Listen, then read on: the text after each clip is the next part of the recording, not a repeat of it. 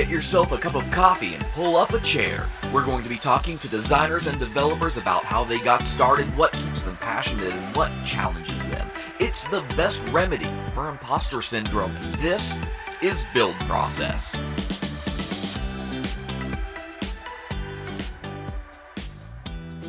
Well, good morning, good afternoon, good evening, good night. I don't know when people listen. It's the internet. One place is night is another place is morning. So, whatever, wherever, whenever you may be listening, you have clicked in to Build Process brought to you by the Drunken UX podcast. I am your host, Michael Fienen. We bring you this segment once a month to talk to web developers, web designers, whoever tickles our fancy to sit down and just chat about the work they do, the challenges they faced, how they got started in this field and what advice they have for the folks who are trying to get better at something or maybe are interested in maybe starting a career in this as they are going through high school or college or maybe looking for a new career. So that's the important thing to me. Joining us for this episode on the other microphone is my friend Rachel Cherry. Hi, how are you? Hi. I am doing well. Uh, I am not nearly as uh, drunk focused as I am on the other show, but that's all right. I got to keep it mellow once in a while. Well, awesome. I'm so glad to be here. So, Rachel, what is it that as of today, what is what is the Rachel show? What is what is it that you've got going on? The Rachel world is so I am a freelance, I guess you would say a software engineer, but I I do wear a lot of hats, but I do a lot of contract work for various websites, mostly front end development with a little bit of back end. My average I guess, client, you could say, hires me to maybe build a WordPress plugin. And then I do a lot of uh, accessibility consulting and accessibility development. People will hire me to give a report of how accessible their site is. And then perhaps maybe they don't have developers, so they'll hire me to actually fix the problems as well. So I do a lot of that, which I really love. And so, on top of all that, I do run an organization called WP Campus, which is a group for people that use WordPress in higher education. And that's a lot of fun. Takes up a lot of my time, but it's my probably my favorite thing to do. But we have several conferences a year. We have an online community, and we try to provide a lot of resources and support and information and development to those people involved and really try to support higher education the best way we can. And we all just happen to do so with wordpress. So that's a lot of fun too. So i kind of i get a i keep pretty busy you could say. But it really does I, I enjoy the variety of things i do because it does it gives me a lot of creativity and flexibility to try different things and play around with different skill sets and not just be super zoned into development all the time. Uh, how many universities now do you have involved with WP Campus? Do you know off the top of your head? I mean, that's that would be a hmm. I mean, a few hundred, I would guess. Um, I think that. I mean, there's there's people that are kind of signed up and shown interest, and then there's I guess people that are you would consider active. But each year at our conference, we have um, close to 100 different universities get involved.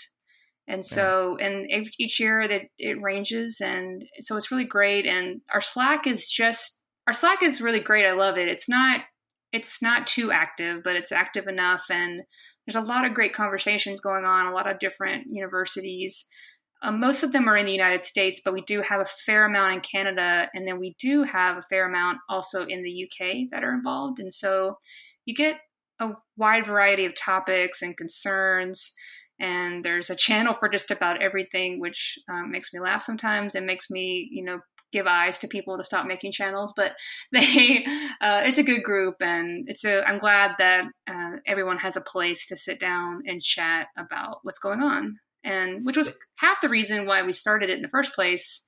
We just we didn't have a place for uh, i was working in higher education at the time and there wasn't a, a place for that kind of subset of wordpress usage to discuss what we were working on. And so that's uh, it filled that need really greatly. And and so three something years later it's still going strong. It, and you know there's a lot to be said when you talk about like slack communities you can have them be way too small where there's just it doesn't even feel alive sometimes. Somebody will ask a question and three days later they maybe get an answer. Or you can have it be way too full, in which case you click in and you just can't even keep up with what's going on. There is that very nice little sweet spot to kind of land in where you get a little bit of traffic every day. People can come and go and it feels self-sustaining at that point. And I think that's a that's a good okay place to land with one of those. Yeah, thankfully that's where we are right now. We are in a nice sweet middle ground where it's not too active, but it's not just a t- you know a tumbleweeds rolling around. And then people do take good advantage of channels and trying to keep topics in certain areas so we don't drive everybody crazy in the general channel. And I want to uh, back up just a hair too, because prior to um, you starting in uh, with all the freelance that you're doing now, you did spend a brief little bit of time at Disney, right? I did. So the last, as up until earlier this year, I spent two years working for Disney and mostly working on their WordPress platform, which was really a lot of fun. But I, a year, about a year of that, I actually spent. I was on the engineering team that rebuilt ShopDisney.com, which was a lot of fun and it was a great opportunity to like not work on wordpress uh, it was you know it was it was interesting time because i didn't touch wordpress at work for like 10 months and the only wordpress the only time i got to use wordpress was when i was actually working on wp campus the web our website that was it that was the only wordpress i touched that was a great like 10 month stretch of of getting to work on something really fun and really different. And plus, it's pretty cool to say I helped build shopdisney.com, which is this huge e commerce platform. But uh, yeah, so I was at Disney a couple years. And then before that, I was in higher ed for like 10, 11 years. And which is where I got my start as a professional web developer was I, I have a bachelor's degree in graphic design and that's how I got started. My first job out of college, I was the graphic designer for Mississippi University for Women. I was the only graphic designer for the entire university. Granted, it's a fairly small university, but that's how I got my start in higher education. And while I was there, I, I like print work and I, I'm decent at it. It's not my strongest suit, but I'm I'm fine. I enjoy it, but I didn't really enjoy it as much as I was discovering during that period that how much I enjoyed programming. And so that's when I made the switch. At my second university, I was able to find an entry level position at Samford University that allowed me to make the move. And I'm so glad I did. Like, I was so much happier. And that's development and programming is really uh, what kind of got me going in the morning. And and so that was a really great move, and I haven't looked back. I, I like to think that Samford's tagline is "Don't confuse us with Stanford." Pretty much. It's really hard to even say Samford without confusing it with Stanford. And because no one, because like if you're not really in the South, like you haven't really heard of Samford. So when you say it to like the anyone else, they immediately hear Stanford. And so I remember when I was there, I was only there about two years and I had no affiliation with them before that or since. So I, I imagine it's much more kind of a common thing if you work there for long periods of time or went to school there and you're saying it a lot. But that was my first CMS experience too. Um, they used at the time they used a CMS called Ektron. Yep. Yeah, I know Ektron you got started in college as with you know thinking about design and going down that road but you didn't really enter that sphere of hey programming is something that's fun until you had already kind of kicked off your career then so i mean i guess we go back even further so growing up i was i i had the computer bug kind of early my my father was a big macintosh nerd and he had a Macintosh. He had that classic Mac OS that we would play games on, and I really enjoyed that. I really enjoyed playing on the computer and figuring things out. And so by the time I was probably early teens, I had started programming myself and playing around with various things. Mo- mostly at that point, really only kind of like I was. I taught myself HTML, and at that point, I mean, I'm not I'm not super young or anything, but I'm not you know, I'm I'm in my mid 30s. So when I was early teens, the internet had been around not that like the World Wide Web had not been around super long, but so HTML was mostly, you know, using tables to do everything and stuff like that and there wasn't too much CSS going on. And so you were having to get really creative with tables. And so I do remember having a lot of fun with that. I can I I I was able to hold on to this markup for years, and then on this external hard drive that I had, that got stolen, and so I lost it, which was really sad. But I was able to hold on to my first web page for a long time. I I basically like spelled out my name. It was you know a goofy little thing a 13 you know year old would make, but but it was so fun to build because for me you know it was really just about figuring it out and learning and and because you we were so limited in what you could do back then you you had to get really creative to do anything that look, didn't look like a a you know black background animated gif you know nonsense and so it was a lot of fun it was a lot of fun to play and i do that kind of spurred me towards i really liked the idea at that time actually to be a computer um, animator when I got into high school, I got bit by a print design bug because I got on the yearbook staff.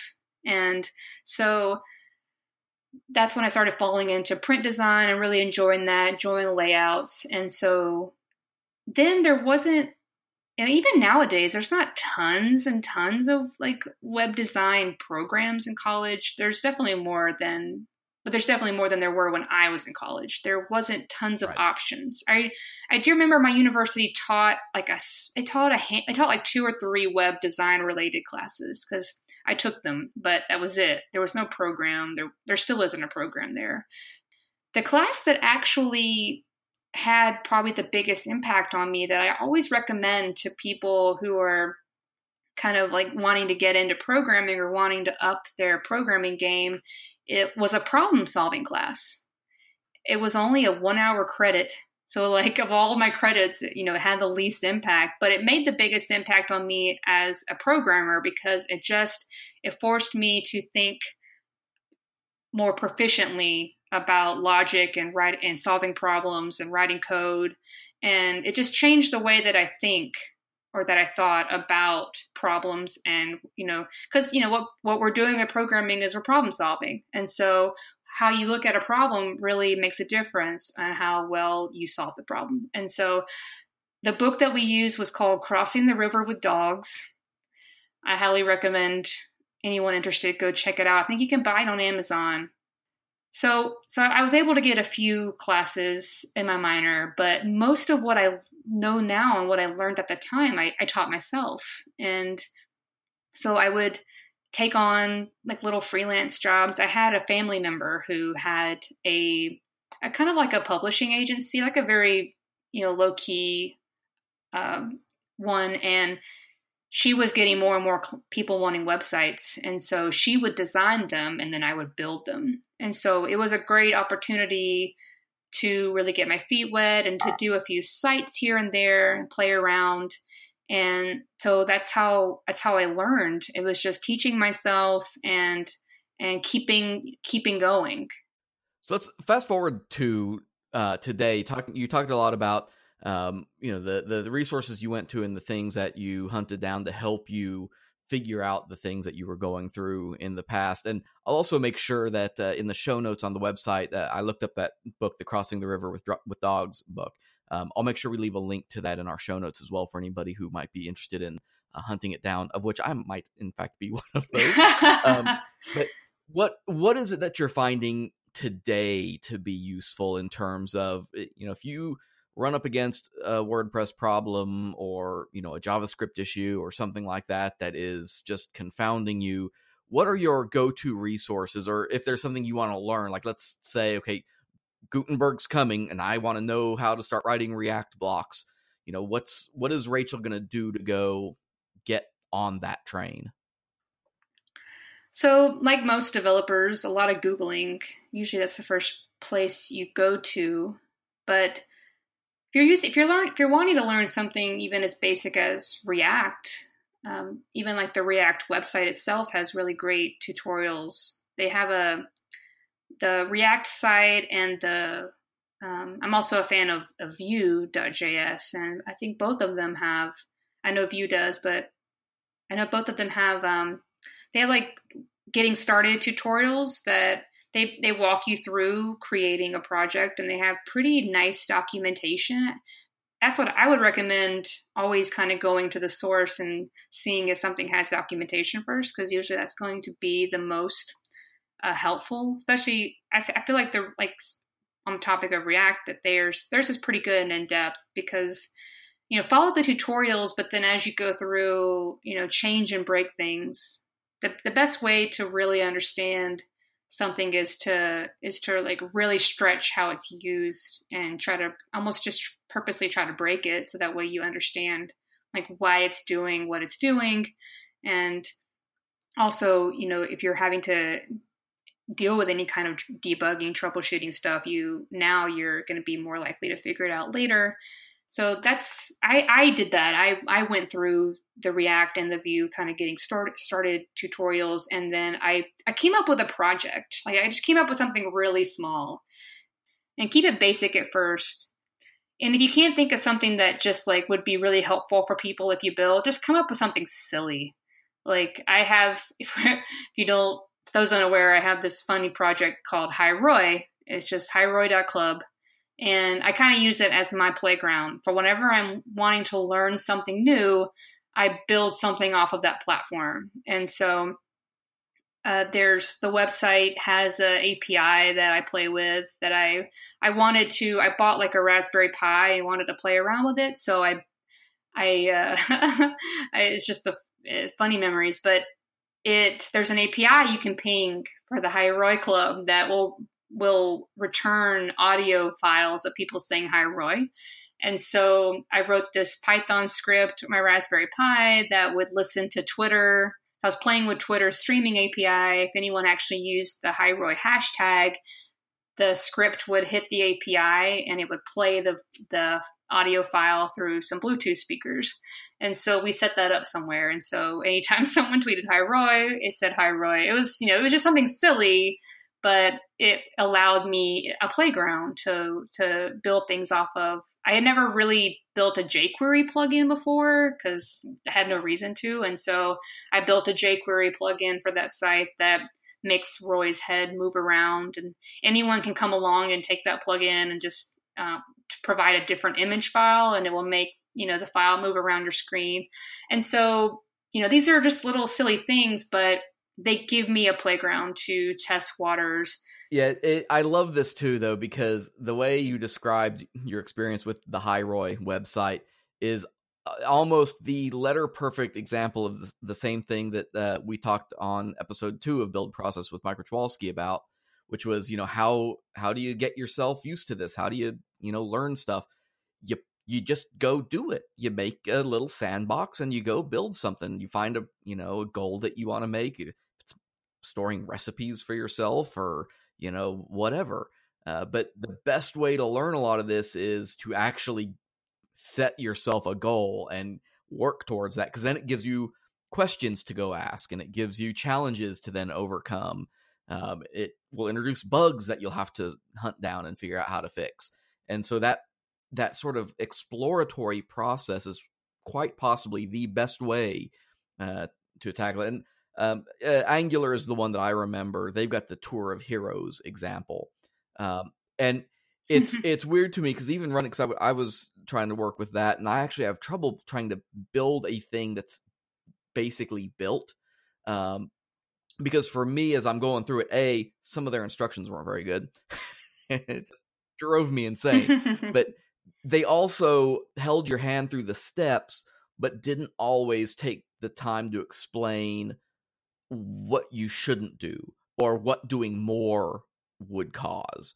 Um, and I have the same complaint a lot about like WordPress tutorials and stuff like that occasionally that it's like they'll say, you know, use this function, pass in this true, false, null, true, and then uh, leave the rest blank. I'm like, but I want to know what that third true does.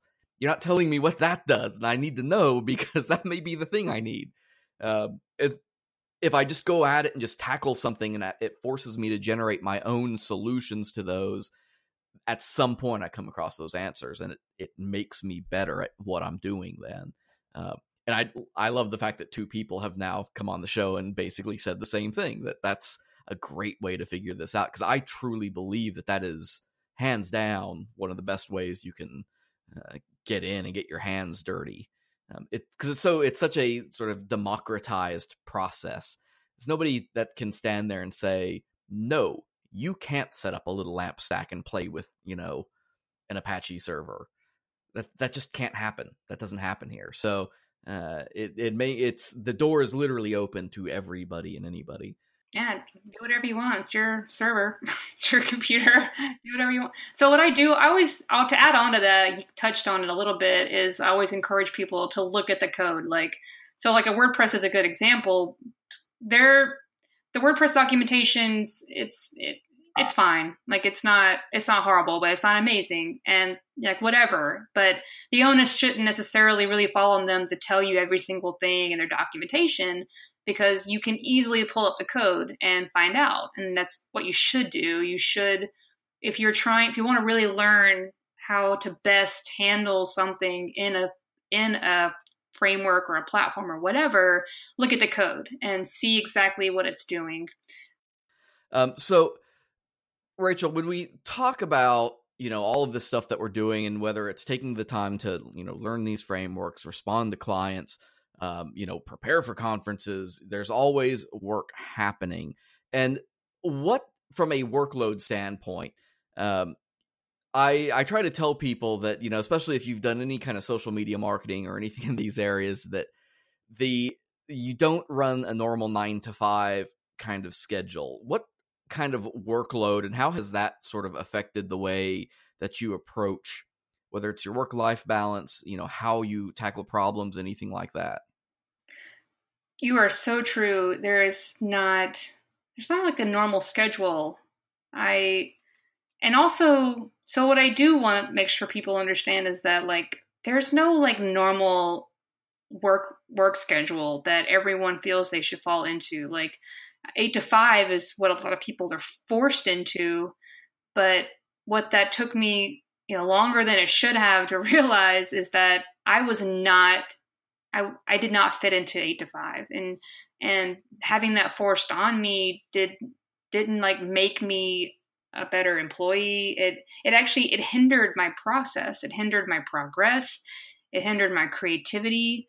I'm not a morning person. And so you know you get to work at like 8 but it would be hard to really focus until like 9 30 10 uh, well, something that was really nice at Disney was they were super protective of engineers' time because they understood that thing that happens when you're like in the zone, quote unquote, coding.